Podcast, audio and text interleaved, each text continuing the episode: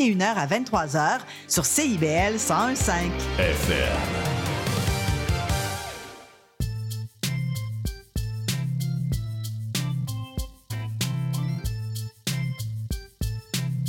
CIBL 101.5 Montréal. CIBEL, 40 años en el corazón de la cultura. Intermittent jusqu'à Wellington. Vers la rive sud, congestion depuis Turcot, euh, parce qu'on a eu un accident tout à l'heure sur la 132. Bon, ben c'est clair, tu vas être en retard. Ouais, cool. J'ai de la gym. Parce que la 132 demeure encore occupée. Il est 9 h. CIBL. 101.5.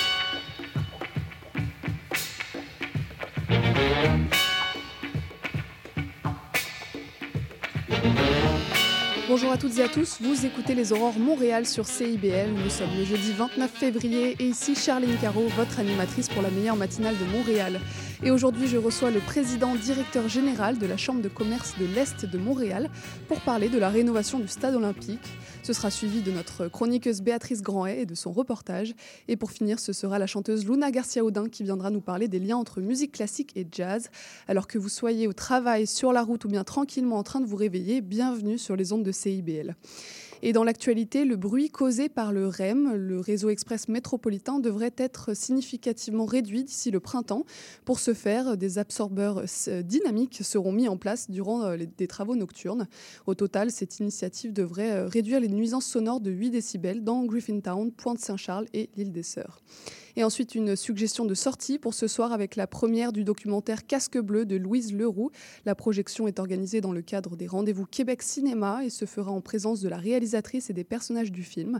Le documentaire revient sur la mission des casques bleus québécoises en République démocratique du Congo. On continue de notre côté sur CIBL avec l'entrevue de Jean-Denis Charret pour parler de la rénovation du stade olympique.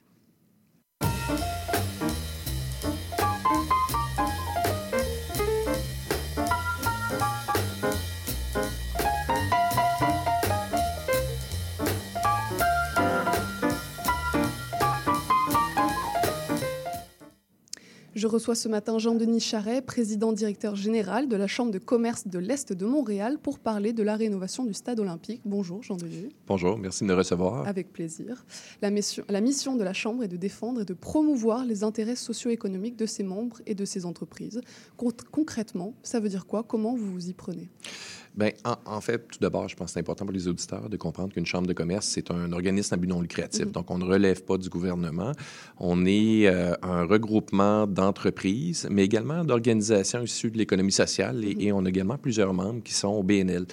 Donc, notre rôle, c'est effectivement de représenter nos membres. Euh, on a eu une planification stratégique là, il y a trois ans et notre objectif était de se dire est-ce que la Chambre doit travailler au développement de l'Est de Montréal ou s'assurer aussi que ses membres aient du succès, qu'il soit commercial ou économique? Et la conclusion, c'était que les deux euh, vont de pair. Et on a décidé que la mission de la Chambre serait vraiment d'agir comme un catalyseur qui allait mobiliser son réseau, qui, qui- qui a des moyens, qui peut avoir de l'impact, pour propulser l'Est de Montréal vers une prospérité durable. Et donc, c'est vraiment la mission qu'on se donne. Maintenant, comment on fait ça? Euh, je vous dirais qu'on a euh, plusieurs grands chantiers, mais on veut favoriser dans l'Est de Montréal une économie innovante et forte. On veut favoriser aussi euh, une économie qui est inclusive, que ce soit au niveau des personnes, mais aussi au niveau des six territoires, parce que le territoire de la Chambre, c'est tout ce qui est à l'est de Saint-Laurent.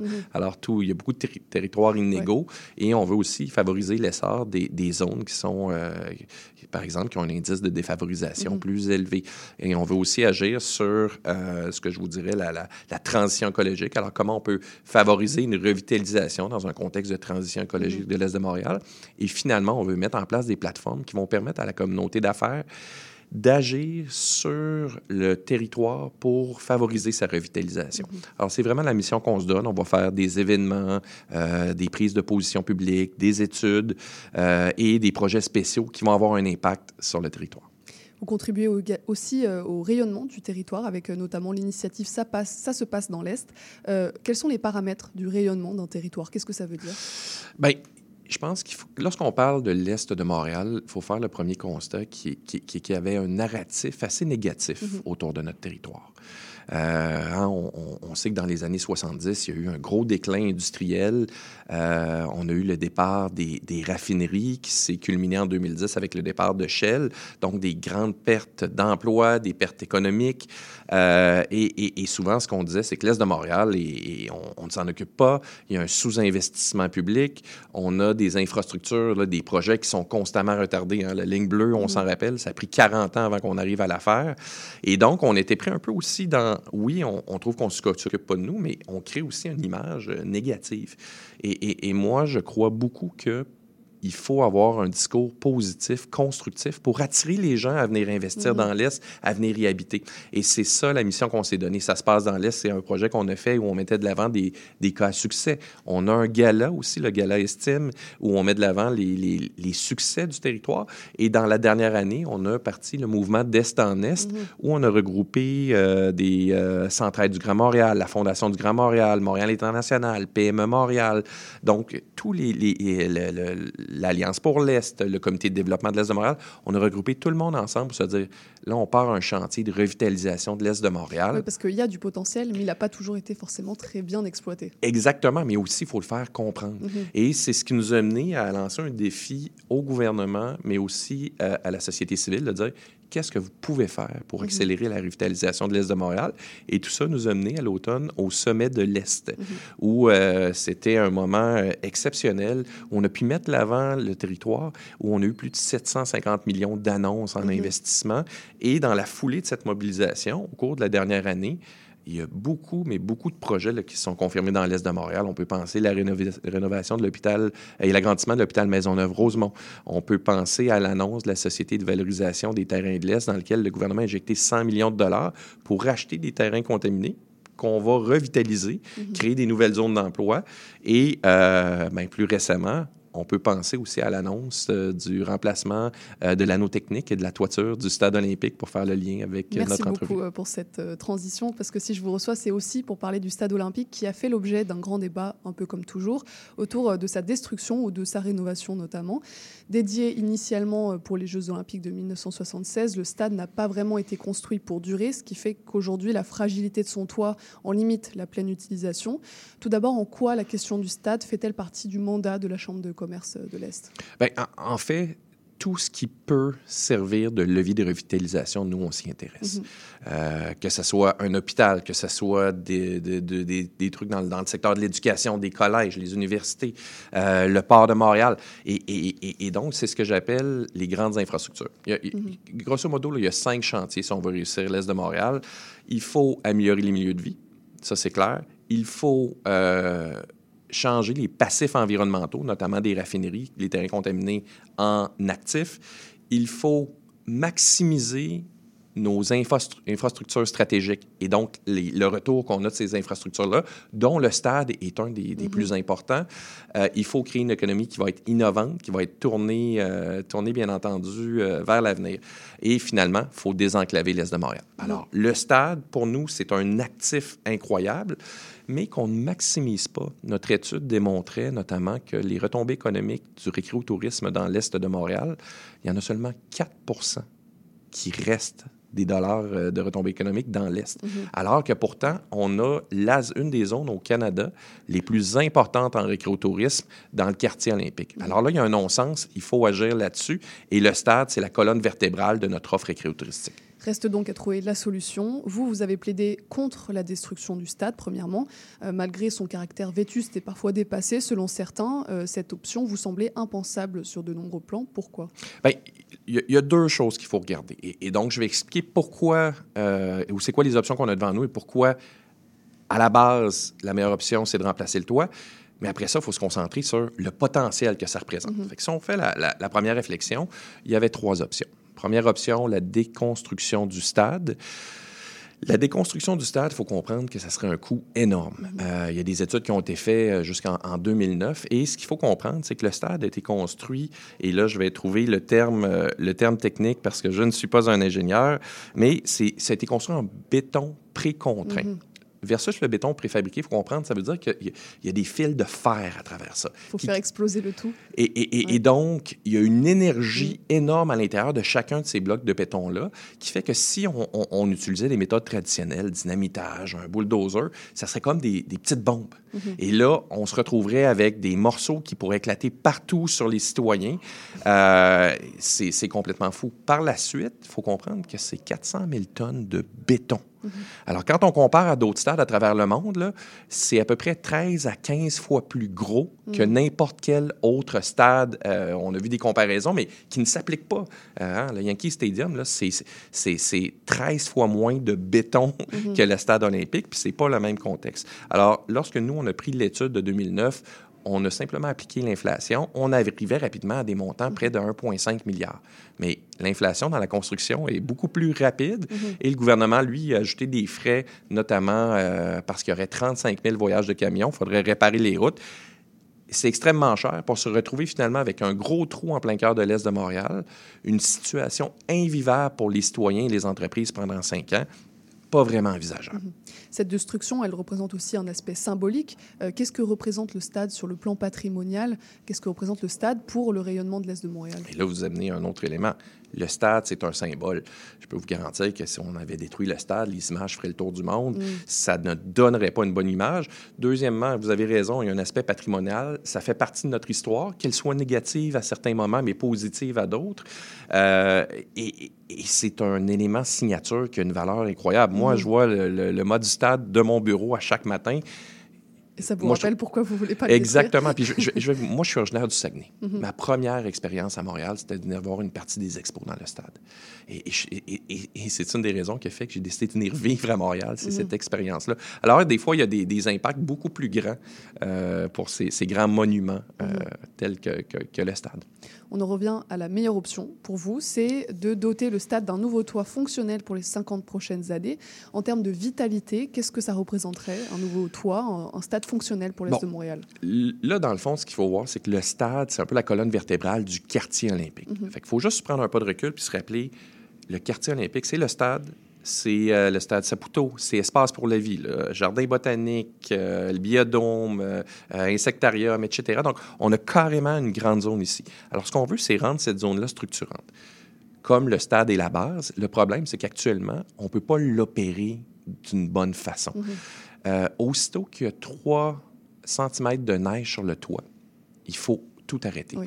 Et là, comment voulez-vous qu'on attire des promoteurs dans la période hivernale, qui est la période où, pour le type d'activité qu'on ferait au stade, est la plus importante. hein, des foires, des congrès, euh, des activités sportives. C'est beaucoup en hiver que ça va se concentrer. Et donc là, on n'est pas capable de les attirer. Et là, en plus de ça, le toit était tellement brisé que là, on commençait à avoir le même problème sur l'eau. Et ça veut dire qu'en été, on n'aurait même pas pu ou on aurait eu le même problème. Et, et donc, en ayant un toit qui, qui fonctionne, là, ça nous permet d'avoir une proposition de valeur beaucoup plus importante. Vous, vous défendez le parti de la rénovation. À quel point ce camp-là était important avant la décision prise par le gouvernement? Est-ce que vous aviez des détracteurs de- du parti de rénover le stade? Écoutez, je pense que le débat est très émotif, mais lorsqu'on parle à, à- à des gens d'affaires, lorsqu'on parle à, à- la plupart des intervenants, ce qu'ils disent, c'est que c'est clairement la direction qu'il faut aller. Maintenant, ça nous prend un bon plan d'affaires, puis il faut maximiser les retombées de cet investissement-là. Et euh, le premier frein aussi qu'on avait, c'est qu'il y a un grand manque d'hôtels dans, dans l'Est de Montréal. Et au sommet de l'Est, on a finalement eu un promoteur qui a dit, moi, je ne suis prêt à venir investir près de 60 à 70 millions pour construire un hôtel sur euh, les lieux du stade. Alors là, l'équipe du stade qui va tenter d'attirer des congrès, des concerts, etc., leur proposition de valeur pour attirer ces événements-là est tellement plus forte parce qu'on va dire, on a un nouveau toit, on a donc une certitude qu'on n'annulera pas votre événement. Le nouveau toit va pouvoir améliorer la qualité sonore et euh, permettre justement après ça de faire des investissements subséquents pour améliorer toute l'expérience dans le stade. Et maintenant, on a un hôtel, donc 180 chambres, une salle de 1000 personnes pour faire des activités. Et donc là, on va être capable d'être beaucoup plus créatif. Et l'autre chose qu'on n'a pas beaucoup parlé, c'est que le nouveau toit va permettre des nouvelles configurations du stade. Alors oui, on va attirer des événements de 56 000 personnes, mais maintenant, le stade, on va pouvoir faire des configurations à 35 000, 000, 25 000, 40 000. Et donc là, la flexibilité commerciale pour attirer des activités va être décuplée. Et euh, nous, ce qu'on pense, c'est qu'à partir de tout ça, on va augmenter la présence euh, de, de- de- de- de touristes, de citoyens dans la, la zone de l'Est de Montréal autour du quartier olympique. On a aussi une grosse augmentation des habitants dans ce secteur-là. Il y a des, projets, là, 1000 portes de logement déjà qui sont assez confirmés. Et donc, de ça, si on met une bonne stratégie en place, on pense qu'on va pouvoir augmenter l'offre de restauration, augmenter l'offre culturelle et qu'éventuellement, on va pouvoir capter les dollars pour la communauté de l'Est de Montréal, des touristes. On en vient au dénouement de l'histoire, ou presque. Québec a donc annoncé au début du mois un investissement de 870 millions de dollars pour remplacer la toiture et l'anneau du stade. Est-ce que vous êtes satisfait de ces annonces? Moi, je pense que c'est la bonne, euh, la bonne stratégie. C'est sûr qu'il y a des gens qui auraient aimé qu'on analyse euh, la capacité de faire un toit qui serait rétractable. La réalité, lorsque je parle aux experts, c'est que la technologie n'a pas beaucoup avancé dans les dernières années. Les toits rétractables se font de manière verticale et non horizontale comme il avait été prévu par M. Taillibert. Je pense que on ne peut pas se tromper. là. Ça prendrait une solution pérenne pour les 50 prochaines années. Euh, on a un groupe hyper intéressant avec Pomerleau Canam qui est québécois et on va faire cette solution-là dans un mode collaboratif. Et ça, vous allez en entendre de plus en plus parler. C'est que pour des projets aussi complexes, il faut que les deux équipes soient autour de la table pour définir les meilleures techniques d'ingénierie dans un contexte de contrôle des coûts. Et donc, je suis très, très confiant qu'on va avoir une bonne euh, solution. Euh, maintenant, moi, je vais m'intéresser beaucoup au plan d'affaires et qu'est-ce qu'on va faire pour assurer les retombées dans l'Est de Montréal de cet investissement-là. En tant que chambre de commerce, quel rôle allez-vous jouer euh, au long terme, au moyen terme, pendant euh, la suite de ce dossier, euh, cette rénovation du stade? Le rôle d'une chambre, souvent, c'est de mutualiser des initiatives, c'est de s'assurer qu'on garde l'attention. Alors, publiquement, on va demander, hein, mettez beaucoup d'efforts sur le plan d'affaires, mettez les investissements subséquents qui seront nécessaires pour attirer des événements, des activités, et on va tenter de regrouper tous les joueurs autour du stade pour qu'on travaille ensemble avec une bonne synergie pour regarder qu'est-ce qu'on peut attirer comme nouveaux investissements, euh, quelles euh, mesures on peut faire.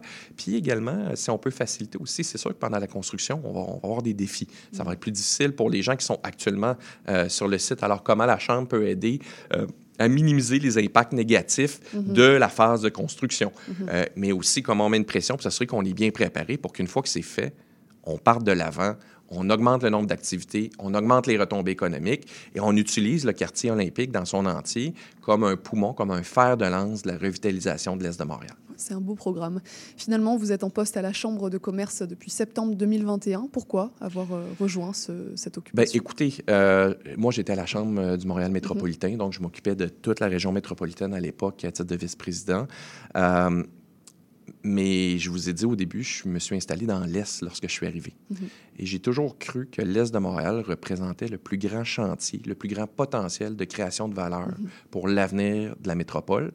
Et donc, euh, lorsque euh, la ministre actuelle, Christine Fréchette, a quitté le poste de la Chambre de l'Est pour, euh, pour aller en politique, j'ai vraiment eu envie d'utiliser la plateforme de la Chambre pour accélérer cette revitalisation-là. Aujourd'hui, on a un, énorme momentum. L'hôpital, euh, les terrains de l'Est, euh, le stade olympique. Et là, il va nous rester un chantier absolument nécessaire qui sera le projet structurant de l'Est, les transports collectifs, qui vont être le projet qui va un peu être la, la colle entre tous ces grands investissements-là. Et j'ai bon espoir que dans, dans une dizaine d'années, une quinzaine d'années, l'Est de Montréal va pouvoir réaliser son plein potentiel. Merci beaucoup, Jean-Denis, d'être venu nous exposer tout ce projet. On continuera à suivre les avancées du stade et puis bonne continuation avec tout ce chantier qui vous Merci, attend. au plaisir. On continue sur CIBL avec la chronique terrain de Béatrice Grandet. Vous cherchez une activité ludique et rassembleuse? Inscrivez le Bingo Radio de CIBL à votre agenda.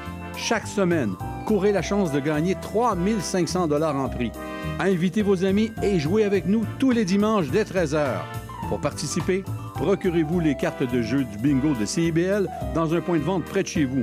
Pour trouver des lieux, visitez notre site web au cibl1015.com sous l'onglet Bingo Radio de CIBL. À dimanche prochain et bonne chance! Puis Ludovic, c'est comment de jouer au hockey avec son père? Au début, papa comptait tous les buts. Mais au bout d'un moment, il s'est fatigué et il est tombé par terre. Et puis là, Le la plaisir de bouger, ça s'entend. Un message du gouvernement du Québec. Puis, Sarah, comment on se sent après une bonne randonnée? Très. très contente. Ah, ça fait du bien. Wow, on l'a vu! Le plaisir de bouger, ça s'entend. Un message du gouvernement du Québec. Il y a une maudite. Tu viens-tu te foncer dans le porte-patio, Gaëtan? Ben non. Voyons, je t'ai vu. C'est mon émission, vous commencez. Voyons donc, Gaëtan, c'est une annonce, c'est le mercredi 10... Ben, les trois moustiquaires, votre fenêtre embrouillée sur l'actualité. Mercredi 17h à CIBL. Intention Inc., c'est la célébration de l'entrepreneuriat sous toutes ses formes. À chaque semaine, mon collègue François Morin et moi-même, Sophia Disto, allons à la rencontre d'entrepreneurs brillants et avant-gardistes du monde des affaires et de l'économie sociale pour connaître leur histoire, leur motivation et leur passion. Si vous êtes à la recherche d'une étincelle pour passer à l'action, soyez à l'écoute d'Intention Inc. tous les jeudis de midi à 13h. CIBL 105 Montréal. On est de retour sur CIBL avec Béatrice Grand-Hay, notre chroniqueuse de terrain. Bonjour Béatrice. Bonjour Charline, bonjour à tous. Et aujourd'hui, tu viens nous raconter une histoire montréalaise parce qu'il y a deux ans, alors que tu viens d'arriver à Montréal, tu découvres les microbrasseries sur Saint-Denis. Ouais. Un jour, tu vas à La Mer à boire, une des plus vieilles microbrasseries de Montréal. À l'époque, tu venais tout juste d'arriver de Belgique Ouais. et tu as tout de suite été conquise par une des bières servies là-bas, la Cerna, Cerna, Cerna. Tcherna, comme il Tcherna, prononce. Très bien. Tu as donc démarré une conversation avec René, le propriétaire du lieu, Ouais. qui t'a fait la visite euh, de l'établissement. Et pour partager cette histoire de la mer à boire et de sa fameuse bière, tu es retourné récemment dans le bar pour offrir aux auditeurs auditrices une expérience immersive, immersive autour de la fa- fable de la Tcherna montréalaise. Exactement, euh, exactement, Charline. Donc, bah, je pense que tu as assez bien résumé. euh, on sait où on se situe. On est dans le Mhm. quartier latin. On est sur Saint-Denis. Euh, on est juste un peu avant la côte. Et donc, euh, voilà, cette microbrasserie, la mer à boire, qui a ouvert ses portes la première fois en 1996. Euh, ben voilà, ben, je vais laisser aux auditeurs le plaisir d'écouter euh, une visite qui nous a été donnée euh, par François, qui est le brasseur actuel. Euh, voilà, il nous a emmenés dans les, dans les caveaux de cette microbrasserie. Et c'est une microbrasserie qui a été installée par un ingénieur brassicole qui s'appelle Pierre Rajotte, mais on y reviendra tout à l'heure. Bienvenue dans la brasserie. On va commencer par en arrière. Une bière, en soi, c'est quatre ingrédients. Tu as de l'eau, du malt, qui des céréales, tu sais, le houblon et enfin la levure. C'est pas mal ces quatre éléments-là qui font en sorte que tu peux faire de la bière. Celui-là en particulier, c'est du houblon québécois, mais nous, notre houblon a différentes provenances. Notre euh, 16, on préfère l'acheter directement de Tchéquie. Quand on dit malt, le malteur, sa job, là, pour faire une histoire courte, il va faire en sorte que euh, la graine est prête à libérer son sucre dans l'eau et ce sucre-là, c'est ça qui va être transformé en alcool. Beaucoup de monde croit que la bière, ça se termine à fermentation. Loin de là. Ça- Il y a la garde après, puis le conditionnement. Ça, c'est la salle de garde. Là, dans le fond, euh, si tu veux, tu peux rentrer, mais... Fait que là, tu sais, tu parlais d'ergonomie. Ici, on n'est pas dans l'ergonomie pantoute. Parce qu'ici, on travaille pas avec euh, des systèmes de nettoyage en place où on fait juste avoir des boules de nettoyage. C'est frotté à la main ici. C'est une brasserie très old school. Euh, Puis c'est ça. C'est là que, dans le fond, la bière, une fois que la fermentation est terminée, on l'envoie. On l'envoie dans une cuve de même. Comme par exemple, tu vois ici, c'est une cuve de Tcherna. Puis là, ici, elle va passer son temps de garde où est-ce qu'elle va se clarifier, euh, être mise au froid, euh, le goût va se placer, mais aussi, euh, c'est là aussi qu'on va la gazéfier. Fait que- mais ici, comme tu peux voir, c'est c'est le quartier latin, c'est c'est Montréal. On est, on est restreint dans le pied carré. Donc, là, si on est capable de faire ça vertical, tu économises beaucoup d'espace. Fait que là, ici, tu as une partie de la salle de garde, puis elle se poursuit même sur l'étage d'en haut. Énorme. Oh, ouais. Et ben voilà, j'espère que ça vous a mis quand même un petit peu des, des images en tête, que vous arrivez à vous projeter. Mhm. Ouais, il y a de l'ambiance, hein. Il y a Ouais, de ouais. l'ambiance, Ouais, hein. ouais. Donc, tu sais, quand il dit Ah, mais tu sais, c'est pas ergonomique pantoute, euh, en fait, ce système-là, avec ces cuves et tout ça, Mhm. elles ont été faites vraiment sur mesure. Pour à la mer- microbrasserie Exactement. Et le monsieur qui a fait ça, donc, c'est le fameux euh, Pierre Rajotte. Mhm. Alors, moi, j'ai rencontré Pierre Rajotte euh, à la mer à boire pour ben, ce reportage.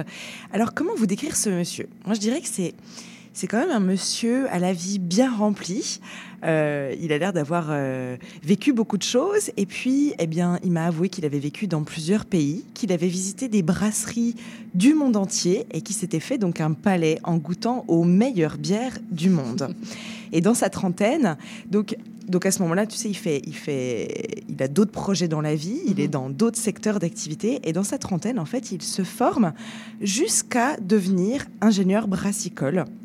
Alors pour lui, la fabrication de la bière, elle a comme il y a, il y a deux branches spécifiques. Il y a les levures d'un côté, et il y a les techniques et le matériel qu'on va utiliser, donc la brasserie et tout ça. Et euh, en 1990, Monsieur Rajotte, avec cinq autres compères bien décidés à faire du commerce houblonneux. Ils vont partir donc du Québec et ils vont aller visiter des microbrasseries en Europe. Et en fait, ils vont tomber, euh, alors dans leur visite, ils vont aller jusqu'en République tchèque et ils vont tomber dans une microbrasserie qui s'appelle la Tchernaora, qui est en fait dans la région tchèque de Tchernaora, qui est complètement à l'est du pays. Euh, et alors, dans cette partie-là de la Tchéquie, euh, en regardant sur Internet, je me suis rendu compte que les premières microbrasseries, elles seraient arrivées autour du début du XIIe siècle. Donc, c'est des très, très vieilles microbrasseries. Et euh, quand ils vont aller visiter ça, là, les, les six compères arrivés de- du Québec, on est encore, euh, euh, tu sais, d'un, tu, tu sens qu'il y a encore en fait la l'influence russe. Tu sais, c'est au moment de la la guerre froide. Tu sens que voilà, il y a eu un mur qui a séparé euh, deux parties de de, de ce monde-là. Euh, et donc voilà, ils arrivent à Tchernaora et là ils vont ramener en fait des échantillons de levure de cette bière qui s'appelle la Tcherna, qui est assez particulière à cette région-là. Et donc voilà, on revient aujourd'hui. Donc, il y a quelques, quelques jours de ça, moi, je suis allée passer un après-midi à la mer à boire. J'ai été euh, invitée par euh, René, le propriétaire actuel, et on s'est assis au piano. Euh, c'est une table en fait qui est au milieu de la microbrasserie. Et on s'est assis là avec Pierre Rajotte, il y avait René, il y avait aussi euh, François le brasseur. Et voilà. Et on a dégusté de la Tcherna. Et en fait on a profité de ce moment-là pour qu'ils me racontent ensemble leur voyage en République tchèque dans cette microbrasserie. Et, euh, et voilà. Donc ils vont raconter la fable qui se cache derrière cette bière signature de la mer à boire. Je propose qu'on écoute. Et euh, Et on voilà. reviendra au studio. Exactement.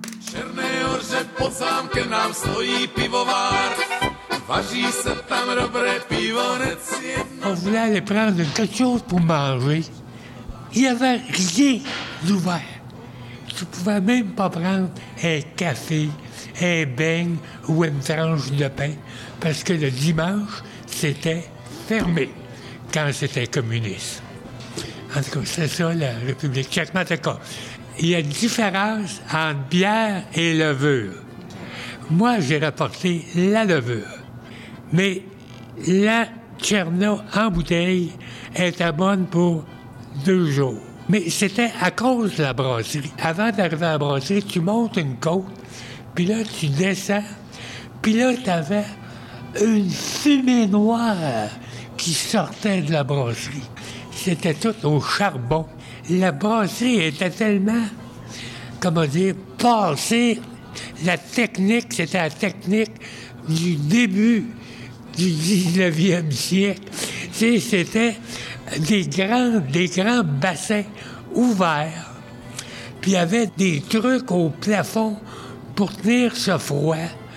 Puis ça dégoûtait la bière. Mais moi, j'ai peut-être été 4-5 ans plus tard, à la même brasserie, et on m'avait dit la bière a un peu changé. Quand je suis arrivé à la brasserie, j'ai goûté la bière, j'ai dit, ça goûte pas la même chose. Je leur explique qu'à Montréal, j'ai une brasserie, qu'on utilise leur levure. Là, ils deviennent un peu tendus, un peu suspicieux. Ils me demandent quelle quantité de bière on produit. Et la quantité de bière qu'on produisait à l'époque, c'était peut-être 50 000 litres à la fin de l'année. Et ils m'ont dit Tu fais vraiment 50 000 litres? C'est impossible. Tu nous mens. Tu peux pas faire 50 000 litres et être capable de te payer un billet d'avion puis te rendre jusqu'ici. Parce qu'ils savaient pas c'était quoi les brasseries artisanales. Ça existait pas là-bas. En Tchéquie, dans, dans la brasserie Tchernaoura, c'est une brasserie industrielle. On faisait des milliers, des millions de litres. Et c'était la seule façon d'arriver parce que le prix de la bière était faible. Tellement pas cher. Tellement pas cher. Donc, je leur explique un peu le concept, mais je dis, la levure qu'on utilise euh, a été cueillie ici en 1990, puis ça goûte pas la même chose. Et là, le brasseur est là, il dit, ah, il dit, la vieille levure. Il dit, nous, on a jeté cette levure-là. Parce que quand le mur est tombé, on ne pouvait plus juste écouler nos stocks sur le marché local. On a dû mettre en bouteille, mettre en fût et transporter notre bière dans d'autres villes plus loin pour avoir un marché, le marché capitaliste. Puis dit, euh, une fois rendu dans la ville voisine ou rendu à Prague, la bière était pas bonne. Puis on s'est rendu compte que c'était la levure qui donnait un mauvais goût à la bière. Donc on a jeté notre levure puis on a pris une levure euh, plus moderne. Et donc la souche que M. Rajette a recueillie, que nous on utilise encore aujourd'hui, elle n'existe plus aujourd'hui. Elle n'existe plus en République tchèque. C'est une souche euh, qu'on a sauvée, un patrimoine qu'on a sauvé en quelque sorte.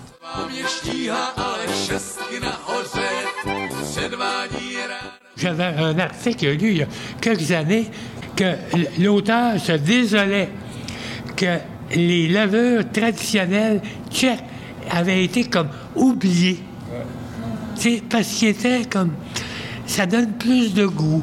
Ou des fois, faut que tu travailles. Tu sais, C'est comme. euh, c'est pas euh, l'affaire automatique. Là, tu sais, euh. La Tchernaie représente une, une espèce de tradition un peu communiste du goût de bière. Donc, pour certaines personnes d'un certain âge qui avaient connu la bière dans les années 80, C'est une machine temporelle. c'était une machine de oh, on goûte quelque chose qui n'existe plus maintenant en République tchèque, puis ils aimaient ça. L'histoire qui est drôle avec Tcherna Ora, c'est que Tcherna, ça veut dire noir. Et Ora, ça veut dire montagne. Donc, le nom du village, c'est Montagne Noire. Nous, on- ici, on disait Tcherna Ora au début. C'était un peu long à dire. Puis les gens, juste dire Tcherna, lui, ils disaient Cerna, ils disaient toutes sortes de choses parce qu'on ne reconnaît pas les accents. Sauf que pour un Tchèque, si on dit que c'est Tcherna, ça veut dire qu'elle est noire. Donc, on sent la bière blonde. On l'appelle la On noire. l'appelle la Ouais. noire. Ça démontre comment, on l'a- comment la Tcherna est rentrée dans la culture québécoise. Ouais. Ça fait bien rire les Tchèques. Ça les impressionne parce que c'est c'est pour eux un, un goût de bière. Là, là c'est revenu parce qu'il y a eu un- un- une renaissance là, des, des- de la microbrasserie euh, en, en République tchèque. Mais pendant un certain temps, euh, les, les brasseries tchèques ont essayé de se moderniser rapidement pour rattraper une- mode, si on veut, mondiale. Et puis, il avait tendance à laisser tomber des bières qui étaient goûteuses comme ça pour aller avec des trucs euh, filtrés, euh, euh, très faciles à boire, tout en restant leurs critères de qualité qui sont très élevés.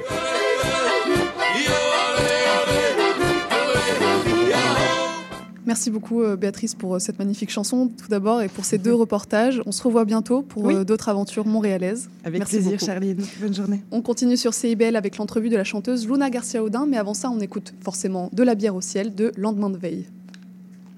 J'espère qu'ils vendent de la bière au ciel, je me disais, j'ai tellement pris goût ici-bas.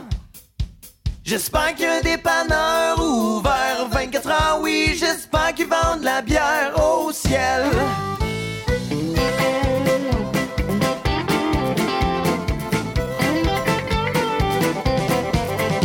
Quand on s'est rencontrés, il faisait beau, il faisait chaud. Il faisait ce que tu voulais, il faisait dur, mais tu l'aimais. En toute franchise, je pouvais pas t'en promettre plus. J'espérais qu'une aventure fasse l'affaire. Quand je t'ai parlé une première fois, je te disais tout ce qui me semblait être efficace. Tous les clichés ont passé chacun leur tour. Soudain, je me suis retrouvé seul avec ma bière. J'espère qu'ils vendent la bière au ciel. Je me disais, j'ai tellement pris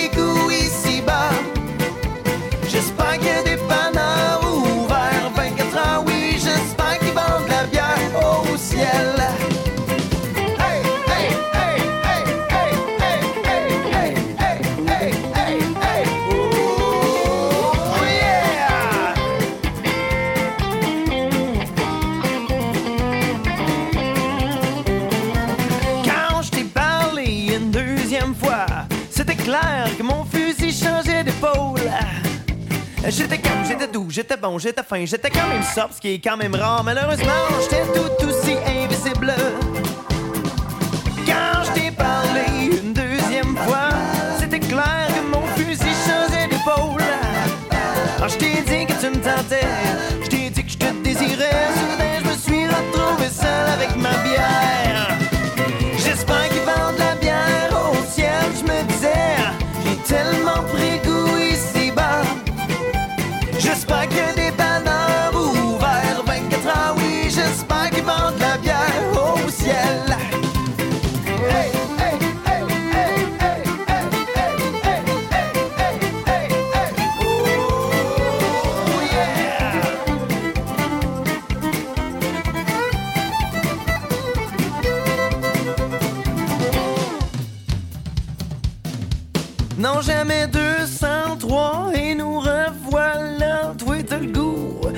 J'ai le hockey.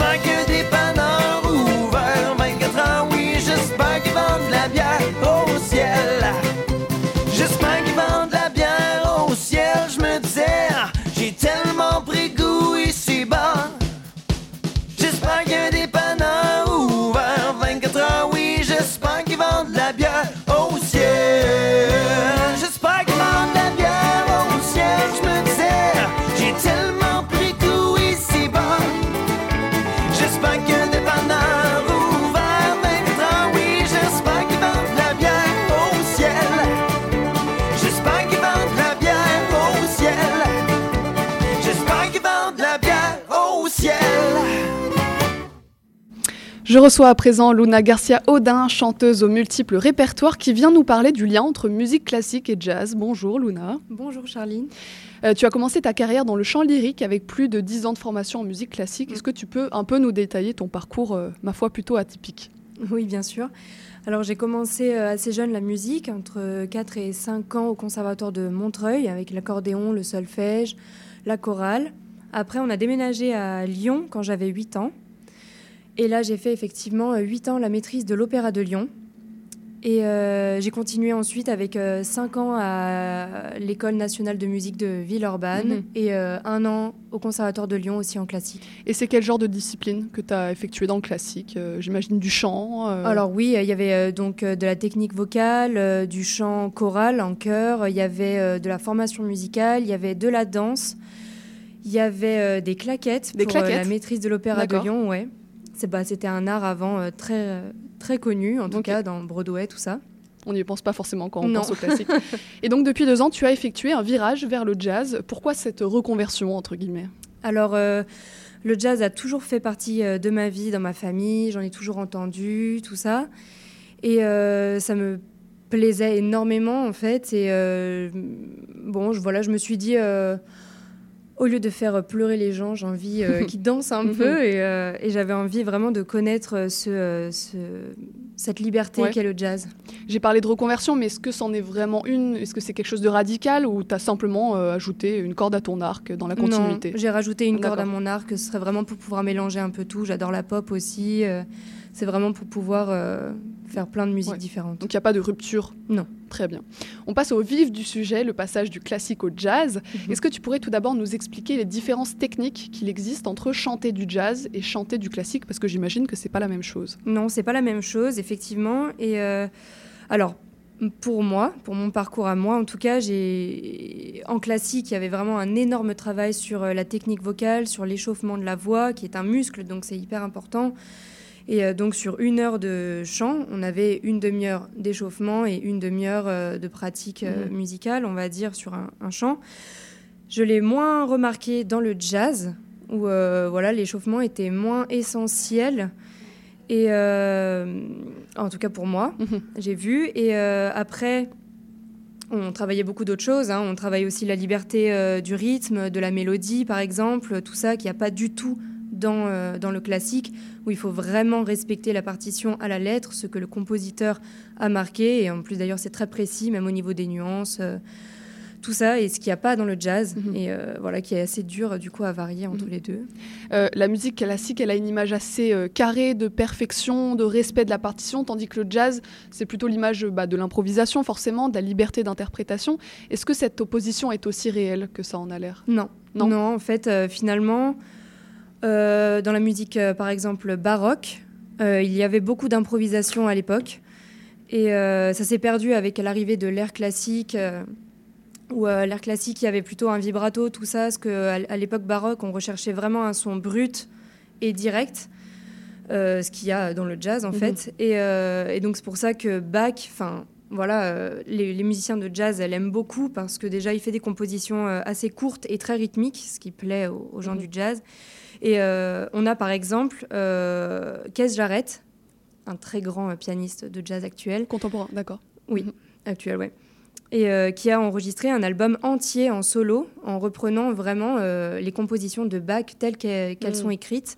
Et euh, Brad Meldo aussi a fait euh, un album là-dessus. Alors il va un peu plus improviser autour, mais euh, vraiment ils, s- ils se sont vraiment euh, inspirés vraiment de Bach. euh, Mhm. Et alors, jazz ou classique, le- lequel est le plus difficile à interpréter? Alors euh, c'est très différent, c'est Mhm. très différent euh, chacun. Je sais pas du tout ce qui serait le plus dur là pour moi. c'est évidemment de passer du classique au jazz. Le classique, il va y avoir quand même cette rigueur à avoir et cette perfection quand même plutôt de justesse, de rythme. euh, de, euh, il faut vraiment être euh, enveloppé dans l'orchestre. Il faut vraiment arriver à trouver un équilibre parfait, mais dans le jazz aussi. Et, euh, et dans le jazz, moi, il y a aussi cette, toute cette, ouais, cette improvisation, en fait. C'est ta propre manière, en fait, de composer sur une musique qui existe déjà. Moi, je trouve que c'est extrêmement dur, mais c'est tellement intéressant. Mhm. Et puis, c'est ta manière à toi de créer la musique Mhm. là-dessus. Enfin, c'est génial. Alors toi, tu es passé du classique au jazz. Il y en a peut-être qui passent du jazz au classique. Dans quel sens tu penses que c'est le plus facile Euh, moi, je pense que c'est du classique au jazz, parce que je pense qu'il vaut mieux avoir une bonne base Mhm. pour euh, les notes, pour euh, le rythme, pour la justesse, pour la précision. Et ensuite, euh, essayer cette liberté, se, se laisser aller, on va dire, dans la musique, se faussement laisser aller, que le jazz, où justement, il y a directement euh, cette approche où on peut changer un peu la mélodie, on peut changer un peu le rythme, où il y a forcément euh, une facilité à faire ça après avec le classique, chose que- qui, à mon avis, est plus dure à recadrer. Mhm. On passe à la pratique désormais. Pour illustrer ces différences euh, techniques entre le chant jazz et classique, tu vas nous interpréter le morceau Summertime de Gershwin, une première fois en version jazz et bien sûr une deuxième fois en version classique. Quelques mots pour nous expliquer ce choix de morceau? Oui, alors euh, Summertime, c'est devenu un très grand standard de jazz qui a été à la base donc composé pour l'opéra Porgy and Bess, donc de Gershwin. Et euh, donc voilà, la première version, ça va être version jazz, vous allez reconnaître certainement. On t'écoute. summertime and the living is easy. Fish are jumping the cotton is high. Oh, your dad is rich and your mom is good looking. So hush, little baby, don't you cry. Voilà. Caractéristiques, qu'est-ce que tu as mis dans la voix qui fait que c'est du jazz? Alors bah déjà, euh, j'ai euh, j'ai essayé de changer un petit peu la mélodie et le rythme. Bon, ma version se rapproche beaucoup de celle d'Ella Fitzgerald, si certains la connaissent. Et, euh, et donc vous allez voir qu'effectivement, donc là j'ai chanté une octave en dessous de l'octave originale. Bon alors la tonalité n'est pas exacte, mais en tout cas vous allez voir donc la version classique. C'est quand même dans la- le premier acte de cet opéra et donc c'est une mère qui chante à son enfant cette berceuse. Donc c'est très très, c'est censé être très doux en tout cas.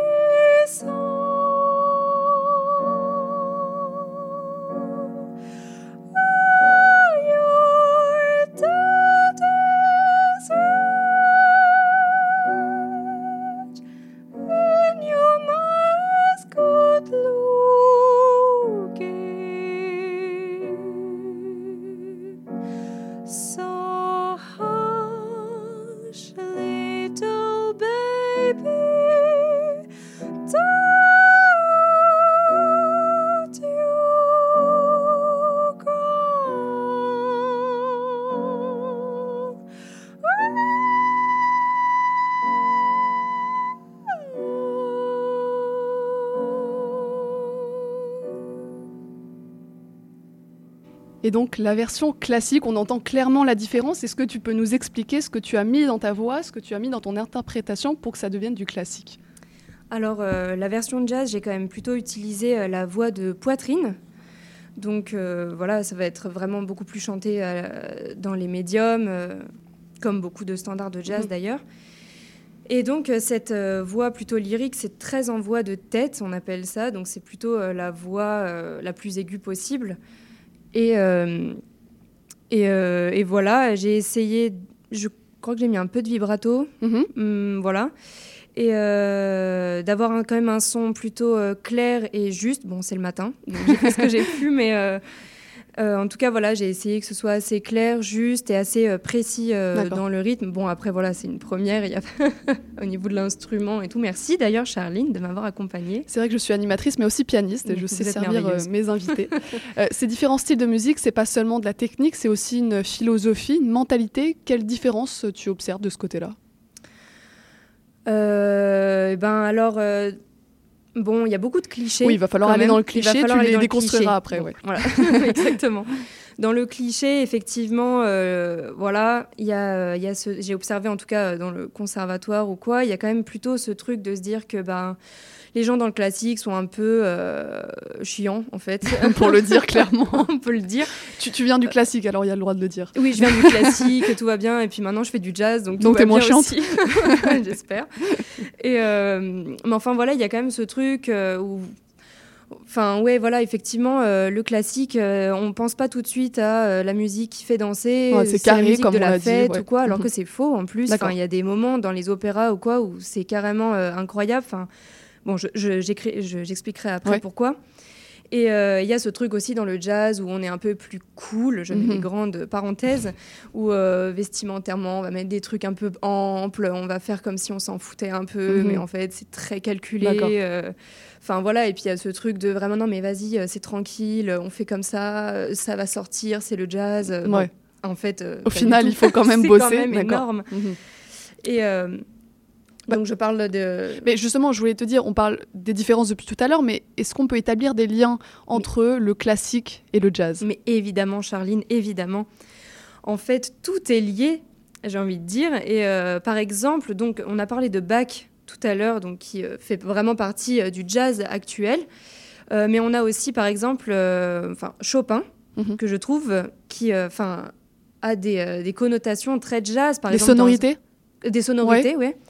Dans le Nocturne OP 48, il y a un moment qui fait vraiment très gospel, Mhm. vraiment, euh, enfin vraiment avec euh, toutes ces, ces mathématiques gospel, enfin c'est assez fou. Il y a, euh, il y a le de Chopin aussi, il y a le prélude en mi mineur qui a donné euh, les accords de How Insensitive, qui est devenu quand Mhm. même un standard plutôt euh, bossa, Ouais. mais, euh, mais voilà, qui, euh, qui a donné du coup euh, la grille de, de ce morceau. Euh, Forêt, donc là on est bien plus tard, hein.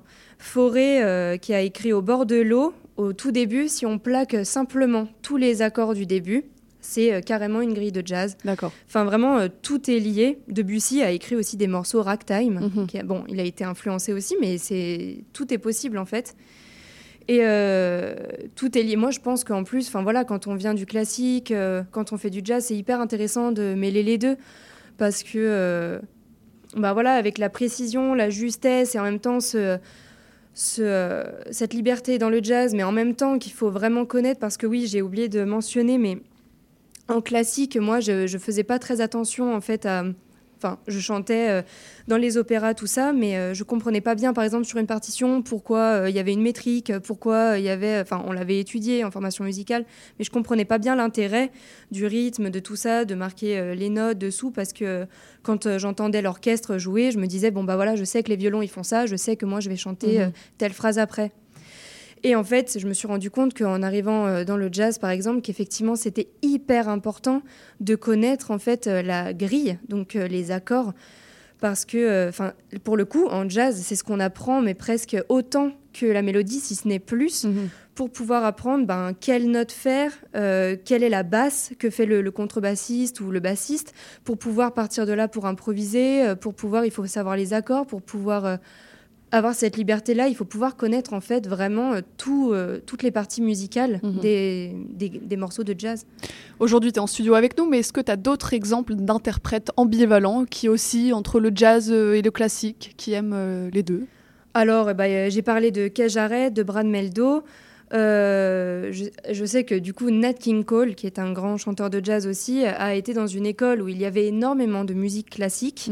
Donc, je pense que ça l'a bercé quand même. Et puis, il chante d'une manière si juste et, Mhm. euh, et, et il fait tellement attention à sa voix. Je pense qu'effectivement, c'est pas pour rien. Euh, on a aussi bah, Nina Simone, hein, qui bon, a un destin un peu plus euh, tragique au niveau de, de la musique classique, vu qu'elle a toujours voulu être concertiste classique, mais qu'elle n'a jamais pu parce qu'elle était euh, noire et évidemment, enfin, pas très riche, et du coup, elle n'a pas pu faire euh, ce qu'elle voulait. Enfin. Donc le jazz a été une- un second choix au final Bah évidemment, Qu'elle a ouais, très ouais, bien réussi, carrément. mais c'était Bah pas oui. son premier choix, Bah oui, ça en fait, c'était le, le blues, le gospel, la musique des Noirs, Mhm. et du coup, elle a dû euh, se contenter de ça. Mais euh, elle a toujours été très, très déçue de ne pas pouvoir euh, faire ce, ce parcours classique. Bon.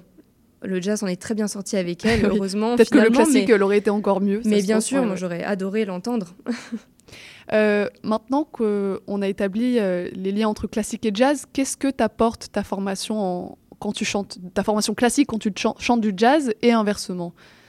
Eh bien, euh, je sais qu'en jazz, euh, effectivement, j'essaye vraiment d'être juste.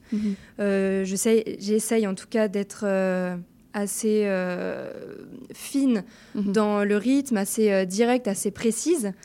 Et euh, voilà, Mhm. ça j'essaye un petit peu de- d'en, tirer de ça, de jouer un petit peu avec euh, aussi. J'aimerais bien en fait arriver à pouvoir euh, mettre euh, des, du classique dans mes solos. Pourquoi pas, euh, voilà, la Reine de Ouais. la Nuit à un moment donné, Ouais, ce serait vrai. absolument génial. Et, en Et dans l'autre le sens jazz, oui. Alors, eh ben, je sais que depuis que j'ai commencé, j'essaye, j'essaye de d'un peu plus interpréter, Mhm. euh, d'interpréter, euh, parce qu'évidemment, le, le classique, ça peut s'interpréter de manière très personnelle aussi. Mhm. Euh, j'essaye donc voilà de mettre un petit peu plus de mon âme, à mon avis, de d'être un petit peu plus libre là-dedans, de pouvoir me permettre d'aller dans les extrêmes aussi, parce que j'étais assez simple, on va dire. Et, euh, et j'essaye maintenant d'avoir cette liberté d'oser, en Mhm. fait, de me dire, euh, voilà, euh, j'essaye de l'in- de, de l'interpréter de cette manière, et je pense que les compositeurs aimeraient beaucoup euh, Mhm. cette mentalité-là, en tout cas. Et au long terme, dans quel répertoire tu te vois évoluer? Je te demande pas forcément de choisir, mais euh, comment tu vois la suite de ta carrière? Eh ben, euh, pff, très vaste, j'espère en tout cas. Ouais. J'espère qu'elle va me surprendre encore. Et euh, j'aime beaucoup faire le, le classique et le jazz, en tout cas. J'aime beaucoup varier, j'aime beaucoup euh, apprendre les, les deux encore. Il y a toujours à apprendre. Euh, J'adore la pop. J'adore. Et puis, euh, je pense que c'est un mix des deux aussi. Ouais. Parce qu'on a parlé ouverte. du classique et du jazz, mais il y a aussi d'autres répertoires que Mais tu bien sûr. maîtrises, la pop, euh, le métal peut-être que tu t'y mettras un jour. Mais pourquoi Ouais, pas bah Mais oui. pourquoi pas Mais tout est ouvert. se chante, tout est ouvert et je pense que enfin tout est lié et, et euh, voilà il y en a beaucoup qui disent que justement enfin voilà les euh, les, euh, les jazzman en tout cas de, de l'époque ou quoi peut-être qu'aujourd'hui ils feraient de l'électro. Peut-être Ouais. que ce serait cette musique là ou euh, ou alors euh, voilà Beethoven Chopin. Peut-être qu'il se serait mis euh, à la pop aussi. Peut-être qu'il se serait mis au rock on sait pas mais en tout cas Tout est ouvert ouais je pense. On va se quitter avec ton interprétation d'Amour Amour de Michel Legrand. Pourquoi avoir choisi ce morceau pour clôturer l'entrevue? Alors déjà parce que justement j'ai un, un nouveau groupe, en tout cas un, un quartet, euh, qui fait un assez bon lien entre le classique et le jazz parce que Michel Legrand est un compositeur euh, de jazz et euh, de musique de film, tout ça, mais, euh, mais plutôt, on va dire, du jazz assez écrit. Et euh, ce qui pour moi me facilite la tâche, on va dire, parce que par exemple, le- Les Demoiselles de Rochefort, c'est assez jazz, tout ça, mais c'est très écrit et c'est assez compliqué en plus d'ailleurs. Et, euh, et du coup, euh, je pense que euh, c'est hyper intéressant de pouvoir, voilà, moi le chanter avec ce que j'ai vécu en tout cas en classique et le chanter avec des musiciens de jazz. Et donc cette, cette, cette interprétation de Amour Amour qu'on voit dans Podane, euh, ce sera euh, un petit peu justement tiré dans l'extrême. Je vais essayer d'interpréter comme si j'étais une, une diva un peu euh, déjantée, on va Mhm. dire, donc de pousser l'extrême dans ce sens-là, mais en interprétant un peu au niveau du rythme, au niveau de la mélodie, avec derrière les musiciens donc qui maintiennent ce- cette grille avec quand même des effets un peu poussés pour la guitare et tout. Et donc, je serai accompagnée de Thibaut Soulas à la contrebasse, Benoît Convert à la guitare et de Philippe Pipon Garcia à la batterie. Eh ben, on t'écoute, toi ainsi que tes jolis musiciens. Merci beaucoup, Merci euh, Luna, à vous, d'être passée à notre micro À pour euh, nous parler euh, de ce sujet passionnant. Et puis, on écoute Michel Legrand par Luna Garcia-Audin. Merci.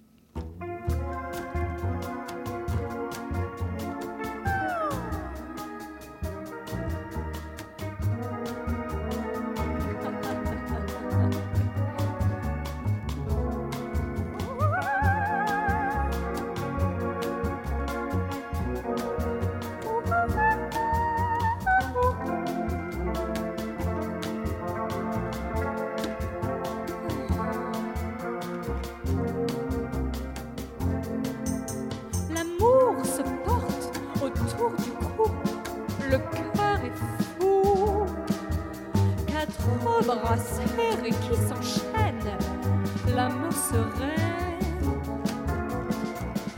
Comme un foulard de blanche laine, l'amour s'enroule et puis se noue.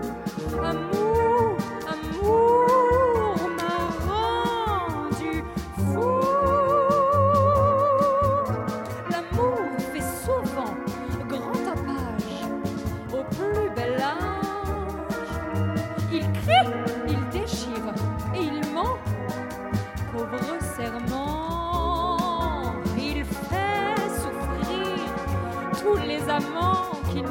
pas su tourner la page. Amour, amour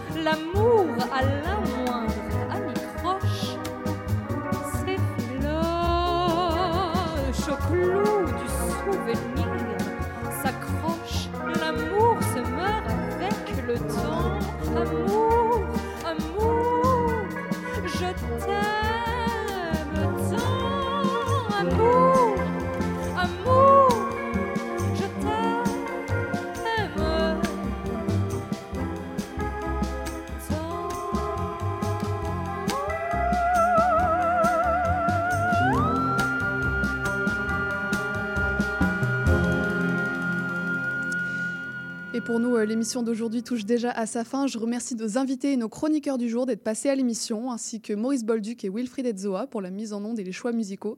Demain à 8h, c'est la rediffusion des meilleures entrevues de la semaine. Alors euh, restez branchés sur CIBL pour suivre ce beau programme. Et n'oubliez pas que l'émission est également disponible en balado sur les plateformes et sur notre site web. C'était Charline Caro sur CIBL. Je vous remercie pour votre écoute et je vous dis à lundi pour une prochaine émission en direct.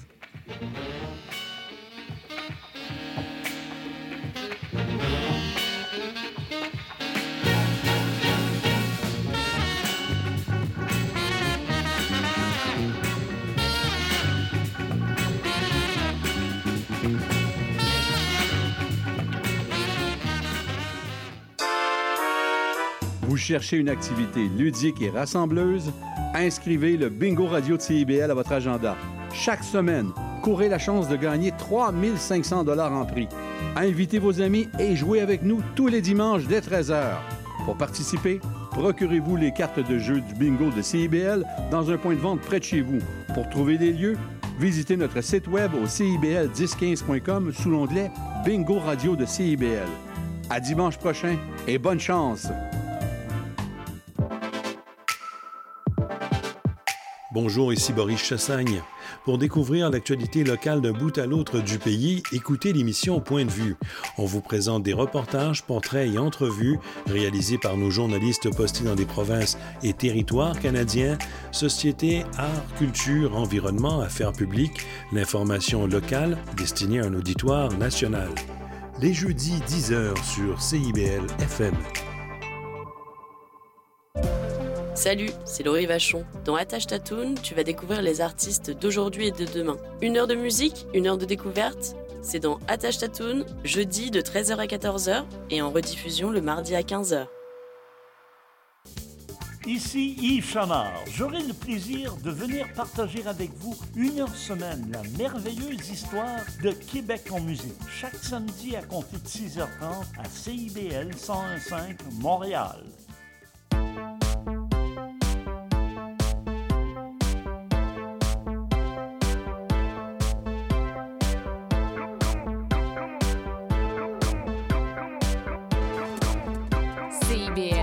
CIBL 101.5 Montréal. Vivre Montréal. Dans la radio communautaire, parce que les gens se sentent impliqués, là, comme une espèce de longueur d'onde. CIBL, au cœur de la vie citoyenne. Salut à tous et à toutes, bienvenue à Point de vue, Boris Chassagne avec